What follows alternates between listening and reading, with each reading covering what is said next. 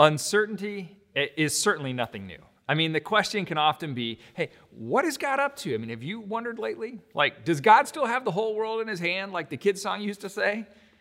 Well, I do. I think God still has the world in his hand. And here's why. Because one of the most dramatic moments in human history took place in what has been described as, well, we know it as the upper room. It's when Jesus and his men had gathered for the Passover meal, you know, the annual meal that Jewish families gathered to eat and to commemorate the night before the morning that the nation would be released from Egyptian captivity. It's a meal that's eaten to remember God's faithfulness after 400 years of seemingly faithlessness. 400 years during which the Jewish people lived as slaves, but eventually they became a nation. Now, I'm not suggesting that we should be quarantined for 400 years. No. I mean, seriously, no amount of learning about your color would help you through that. But I think 400 years of unanswered prayer, 400 years of harsh treatment, 400 years of life way worse than quarantine would be hard. But then at last, God sent a deliverer, Moses, who stood up to the most powerful man on the planet, Pharaoh. And he demanded to Pharaoh that God let his people go. And then we fast forward 1,400 years later, and Jesus is gathered with his disciples to commemorate that historic event. We just experienced it on Good Friday. But the disciples on that night are a bit distracted. I mean, things aren't going well, their popularity has diminished, and, and Jesus noted that they didn't even enter into Jerusalem that day, but rather they stayed in the countryside before entering. There was secrecy about what would happen on that night. Jesus hasn't even told them. And understandably, they all knew that there was a movement to have Jesus arrested. And Jesus kept talking about his death.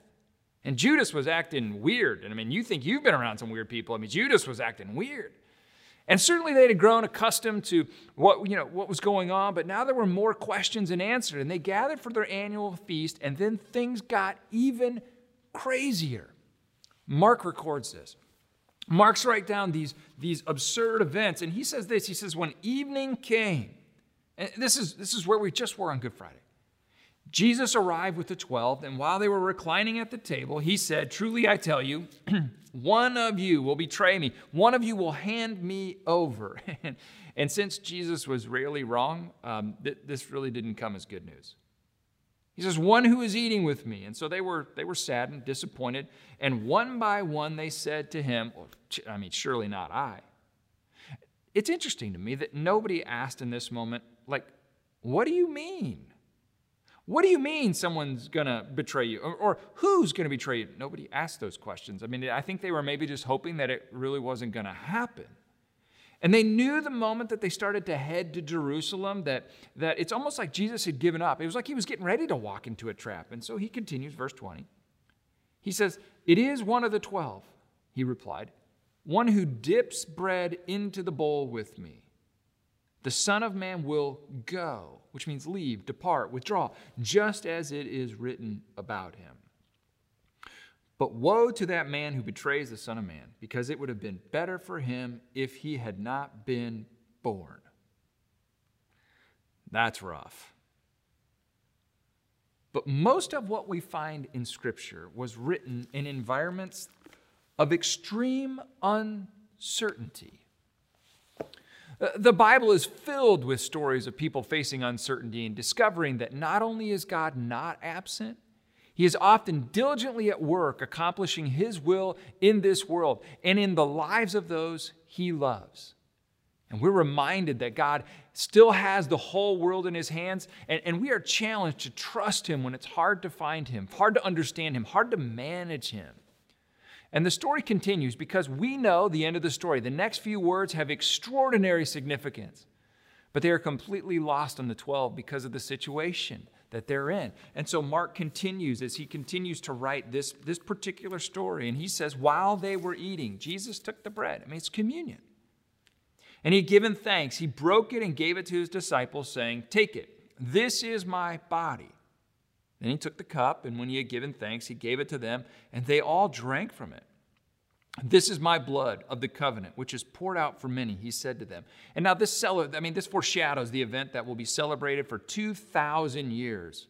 It's like the building blocks of what the church begins to do. And, and as a result of this particular words, I mean, wars were fought with this, worldwide movements begun because of this, and it's, it's God's movement on behalf of the world.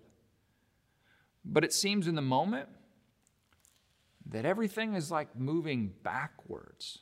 It's getting worse.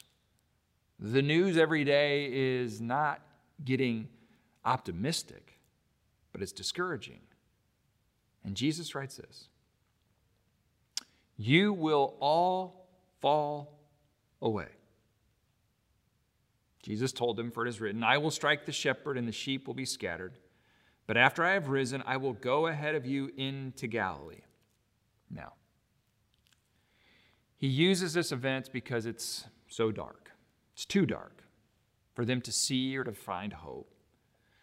And Peter declared, Even if all fall away, I will not.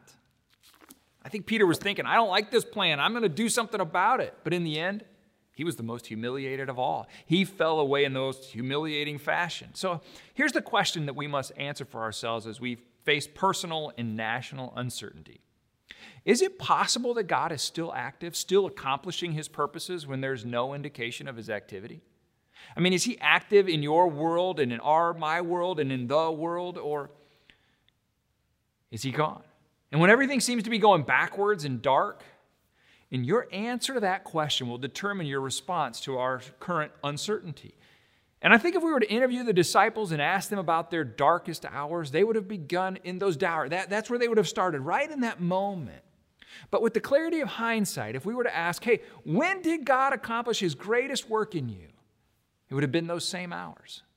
This was the beginning of three days of utter despair for the disciples. It was the culmination of God's redemption plan. And when life is uncertain, God is not, because He has the whole world in His hands. And good things happen from broken things. And we can see this when God is working through undesirable circumstances, even the ones we bring on ourselves. There's a sense of purpose and peace that can emerge. Now, that won't get me a job, that won't pay my bills, it won't keep me in school or restore my 401k. It just won't but it will allow you to maintain hope and faith in the meantime. It will allow you to go to bed at night with the confidence that God has not abandoned you. It will motivate you to be on the lookout for this grace and intervention. It will keep you from leaning in directions that only make things worse. It will, will protect you from despair. So remember, when life is uncertain, God is not. He's still got the whole world in his hands. Now, I think that's easy for me to say. But when I talk to my friend who's dying of a terminal disease, which is not looking good, and I talked to him this week and I asked him, Hey, is all this true? Do you think God has the whole world in his, in his hands? And I said, How are you processing this? I mean, how are you handling your uncertainty right now? And he looked at me and he said, Faith. And I looked at him back and I go, Faith. All right, faith in what? I wasn't trying to be mean or rude, but I mean, I just, I just wanted to be clear. And he says, faith in God. And I said, What does that look like? And he said, Whether I get healed here or whether I get healed in heaven, I'm grateful for each day that I have here. Each day is a gift, and I'm so grateful for my Heavenly Father to have that gift. And he quotes Romans. And he says, And we know that in all things God works for the good of those who love them and I said, Really? He says, Yeah, but sometimes it takes him a while. And this comes straight from the lips of one who knows firsthand that when life is uncertain, he says, God is not.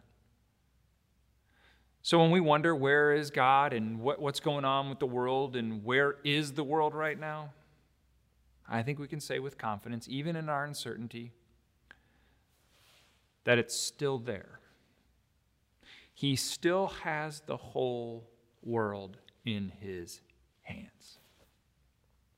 Can I pray with you? God, this morning, uncertainty is not new. Wondering when, wondering how much longer, not new. So, God, this morning we want to renew our trust in you. Maybe for some, we want to renew our trust or start our trust in you and try this out that we would, maybe for the first time, put our trust in you and trust that even in the midst of national, global, personal uncertainty, that we can put our trust in you because you are faithful. We love you, Jesus. Amen.